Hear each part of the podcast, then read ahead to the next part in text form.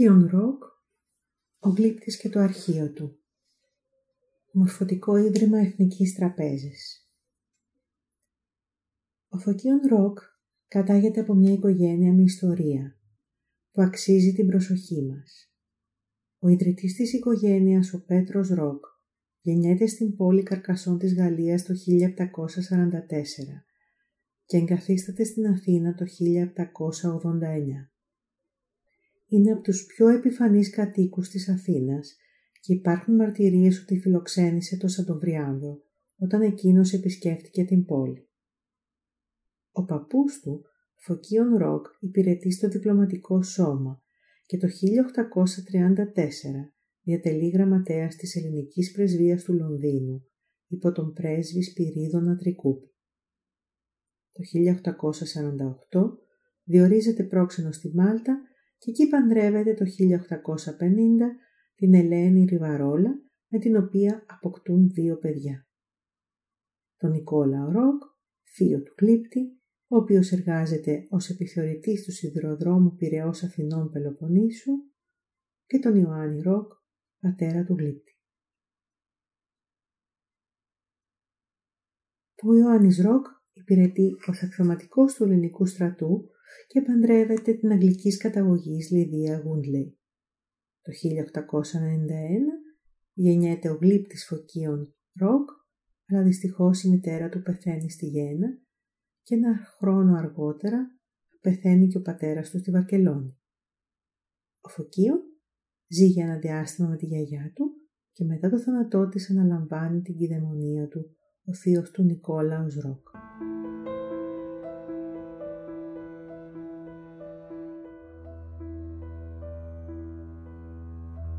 Το 1912 κατατάσσεται στα 21 του χρόνια και βρίσκεται στο μέτωπο με συμπολεμιστή τον ποιητή Λορέντζο Μαβίλη. Ο Ροκ περιγράφει στις σημειώσεις του τη μάχη του Βρίσκου, όπου τραυματίζεται θανάσιμα μεταξύ άλλων και ο Λορέντζος Μαβίλης και μιλάει με θαυμασμό για τη γενναιότητα των λοχαγών Βεργή και Μπαρδόπουλου. Λέει χαρακτηριστικά οι λοχαγοί Βέργης και Μπαρδόπουλος, οι απεξωματικοί και όλων εξαιρέτως οπλίτε, έδειξαν μεγάλη γενναιότητα, εκτοπίσαντας με τα μάχης δύο ωρών περίπου των εχθρών κάτω στην Πεδιάδα, ο αρχηγός Ρώμας, μόλις αφιχθείς, η μάχη είχε ήδη τελειώσει.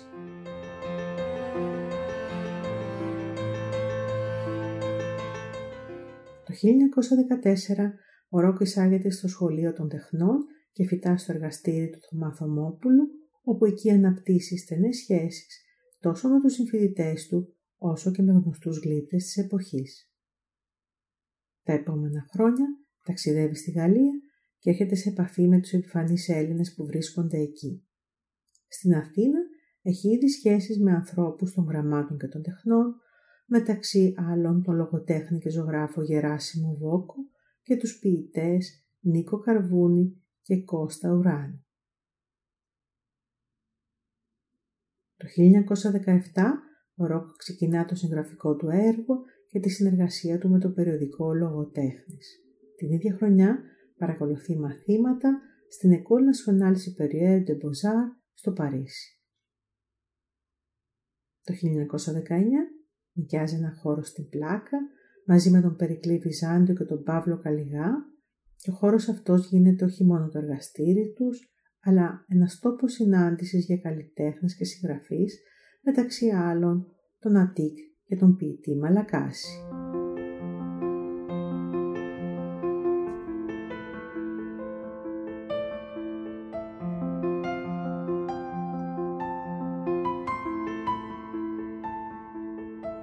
Το 1925 επιστρέφει οριστικά στην Αθήνα. Παίρνει μέρος μαζί με άλλους καλλιτέχνες, μεταξύ των οποίων και ο Περικλής Βυζάντιος, στην ομαδική έκθεση που γίνεται στο ξενοδοχείο Σέσιλ στην Κηφισιά. Συνεχίζει να αρθογραφεί σε περιοδικά και εφημερίδες και την ίδια χρονιά φιλοτεχνεί την πρωτομή του ποιητή Αριστοτέλη Βαλαωρίτη, η οποία τοποθετείται στον Εθνικό Κήπο. Το 1926 ο Ρόκ συμμετέχει στην έκτη Πανελλήνιο έκθεση του Συνδέσμου Καλλιτεχνών στο Ζάπιο. Η κριτική που εισπράττει είναι εξαιρετικά θετική. γράφει χαρακτηριστικά ο Μιχαήλ Ροδάς για εκείνον. Είχα την εντύπωση ότι ο καλλιτέχνης κύριος Φωκίων Ροκ το περισσότερο με τη φιλολογία της τέχνης παρά με την πραγματική τέχνη. Την πλάνη αυτή την διέψευσεν ήδη παταγωδός και με την έκθεση των ξυλόγλυπτων έργων του εις την Γαλερή Στρατηγοπούλου. Εκεί απεκάλυψε ολοκληρωτικά τη τέχνη, την επιμονή και την καλλιτεχνική γονιμότητα με 61 έργα διακοσμητικά, ηθογραφικά, ιδηλιακά, τα περισσότερα λεπτοδουλεμένα πάνω σε ξύλα καρυδιάς και κυπαρίσου. Η εργασία του συγκινεί βαθύτατα, γιατί στο ξύλο έδωσε ζωή, έκφραση, κίνηση, ιδέα, αγάπη.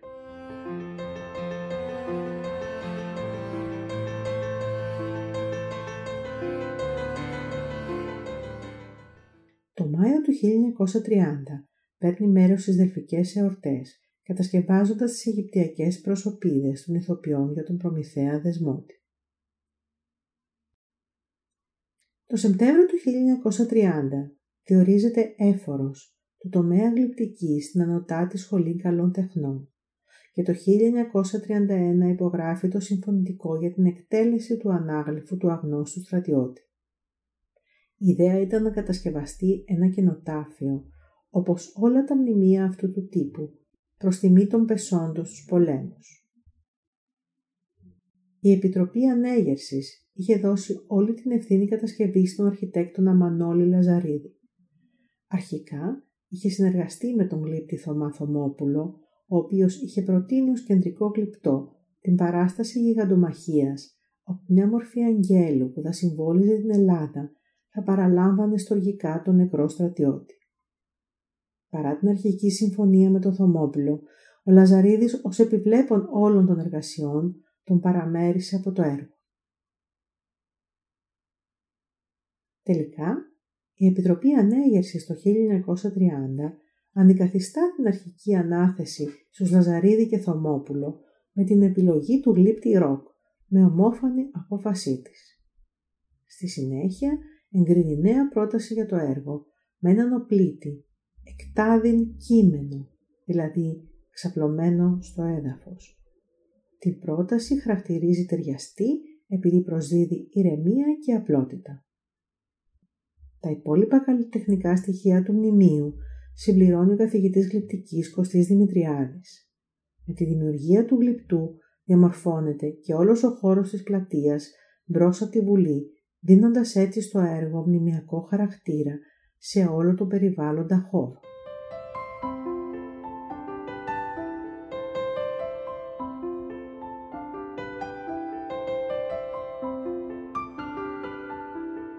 Το κλειπτό παριστάνει τη γυμνή ανδρική μορφή ενός νεκρού πολεμιστή ξαπλωμένη σε έξαρση του εδάφους. Ο νεκρός πολεμιστής στο αριστερό χέρι κρατάει κυκλική ασπίδα.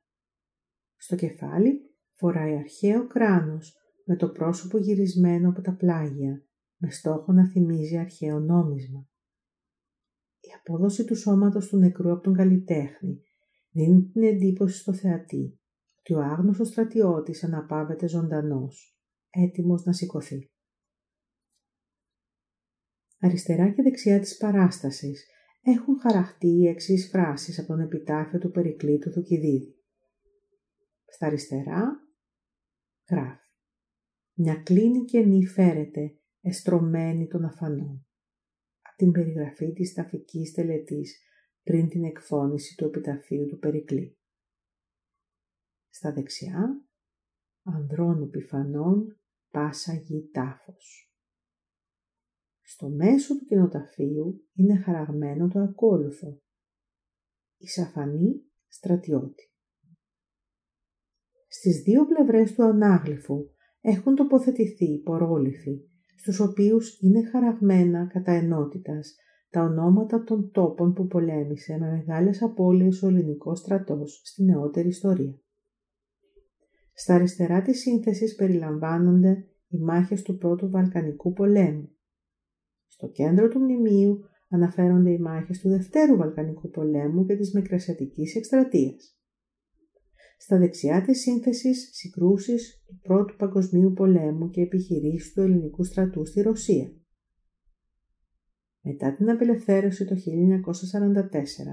πάνω στο κενοτάφιο, προσθέθηκαν τα πεδία των μαχών του Δευτέρου Παγκοσμίου Πολέμου και αργότερα επιχειρήσεις στην Κορέα. Το 1994, με απόφαση της Βουλής των Ελλήνων, προσθέθηκε και το όνομα Κύπρος.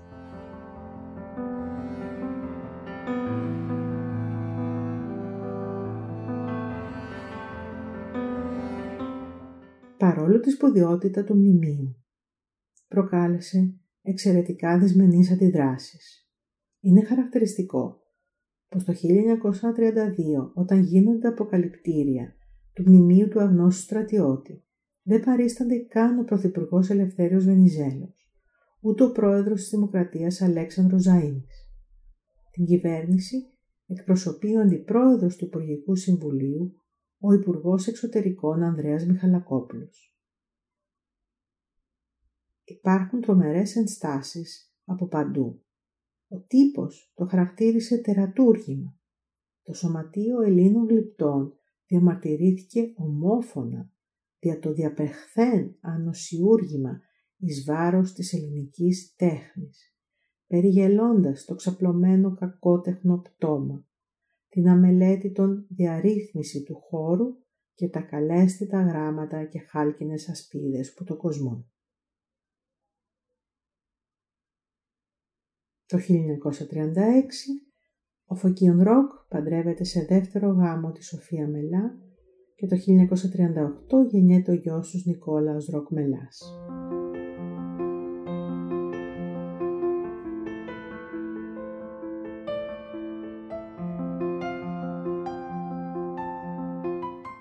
Ο Ροκ συμμετέχει στη σύσταση της Εθνικής Εταιρείας Καλλιτεχνών με πρόεδρο τον Κώστα Δημητριάδη και φιλοτεχνεί έργα μετά από παραγγελία.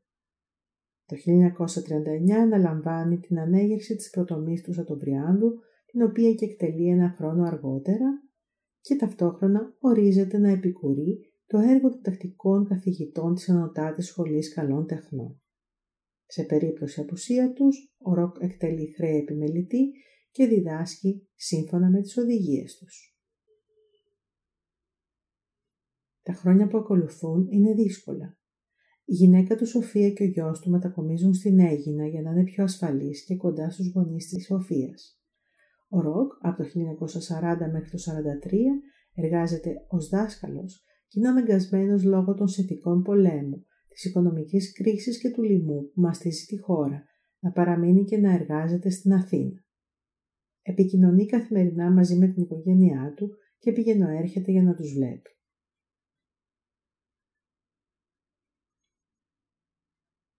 Το 1941 βρίσκεται στο αλβανικό μέτωπο μαζί με τους Ουμβέρτο Αργυρό, Πάνο Ευθυμιάδη και Χάρη Παπαχαραλάμπους.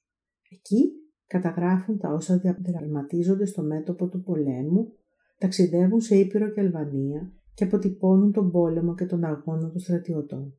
Στη συνέχεια παρουσιάζουν τα έργα τους στο Φιλολογικό Σύλλογο Παρνασσός.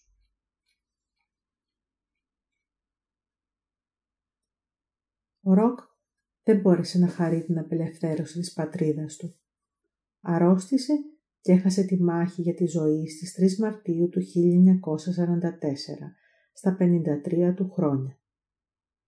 Ο Σωτήρης Κήπης, στο ακόλουθο άρθρο του περί τα γεγονότα και τα ζητήματα φωκίων Ροκ, εξιστορεί με ένα πολύ συγκινητικό τρόπο το πώς τον έβλεπαν οι φίλοι του.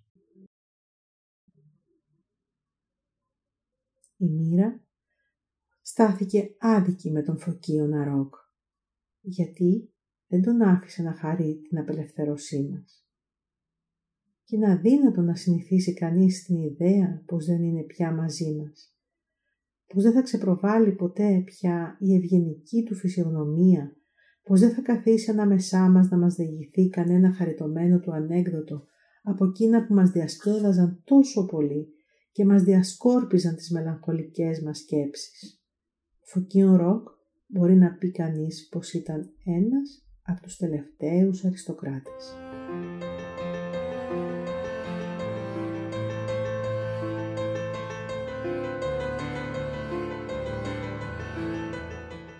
Γράφει σε ένα άλλο σημείο ο Σκύπης.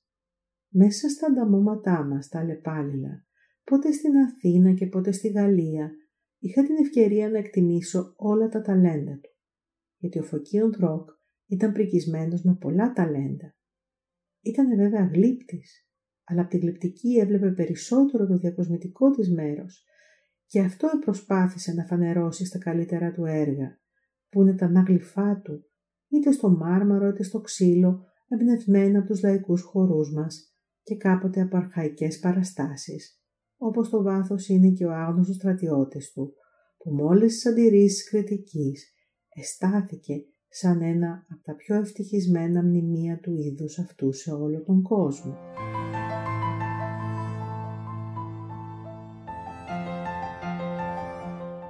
Η συγκίνηση του Σκύπη κορυφώνεται όταν φτάνει στη στιγμή που ο Ρόκ εισάγεται στον Ευαγγελισμό το Σεπτέμβριο του 1944 λόγω σοβαρής ασθένειας. Λέει χαρακτηριστικά. Από την τελευταία του αυτή ενασχόληση τον διέκοψε η ξαφνική του αρρώστια. Δεν επίστεψα ως το τέλος, μόλι την πιστοποίηση των γιατρών για το αντίθετο, στην πραγματική σοβαρότητά της.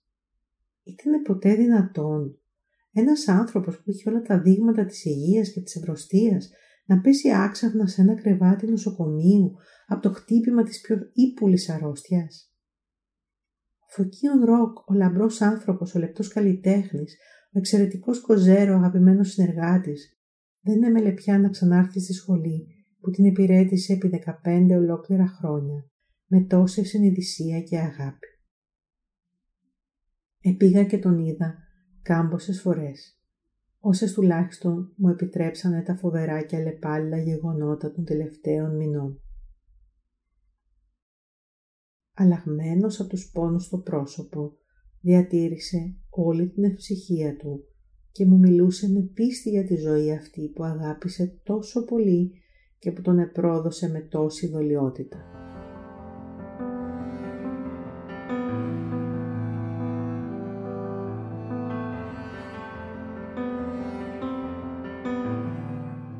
Και συνεχίζει συγκινημένος. Την τελευταία φορά που τον είδα ήταν εγχειρισμένος και κουρασμένος και δεν μ' άφηνε να φύγω από κοντά του. Και με φωνή αδύνατη που μοιάζε να έρχεται από το βάθος της παλιάς μας φιλίας μου είπε «Θυμάσαι μια στροφή για τον Απρίλη του Μορεά στη μετάφρασή σου» «Όχι» του απάντησα. «Εγώ όμως τη θυμάμαι» και άρχισε να την απαγγέλει σιγανά. Χαμογελά ο Απρίλης πιο γλυκά με σκλαβώνουν της μοίρας στα τραχιά σκηνιά. Και στο χασμί χαρμόσυνοι το νου μου μέσα ζώνουν, ως σαν τα φύλλα τα χλωρά. Ε, τι, το λίγο μέλι αυτό στην τελευταία σταλιά του μου έχει επιτέλους χαριστεί ως σκοτεινή ζωή; Πικρά, αν όλα εδώ κάτω, φίλοι δεν είμαστε παλιοί και υποφελήθηκα από τη σιωπή που ακολούθησε. Να τον αφήσω, προλαβαίνοντας έτσι το κύλισμα των δακρύων που τα να ανεβαίνουν στα μάτια μου. Και βγαίνοντας στο μεγάλο δρόμο είπα μέσα μου «Όχι φτωχέ μου σύντροφε, δεν είσαι φίλος με τη ζωή. Ούτε εσύ, ούτε εγώ, ούτε κανείς.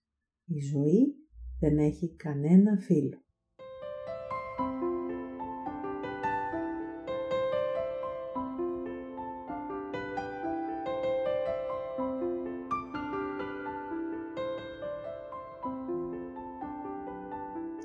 Και καταλήγει ο Σκύπης με το ακόλουθο.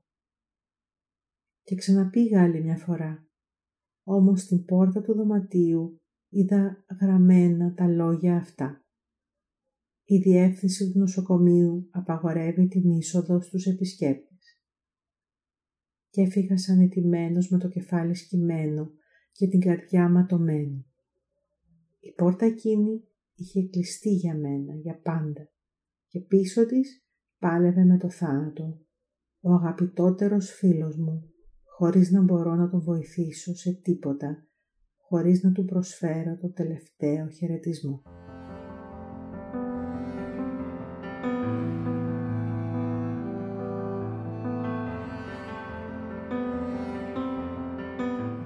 Το podcast που ακούσατε βασίζεται σε εκπαιδευτικό πρόγραμμα που έγινε για την έκθεση που φιλοξενήθηκε για το αρχείο του Φωκίων Αρόκ στο Μορφωτικό Ίδρυμα Εθνικής Τραπέζης. Το αρχείο χαρίστηκε από το γιο του Νικόλα Ροκ Μελά με στόχο την περαιτέρω αξιοποίησή του και την παρουσίασή του στο ευρύ κοινό.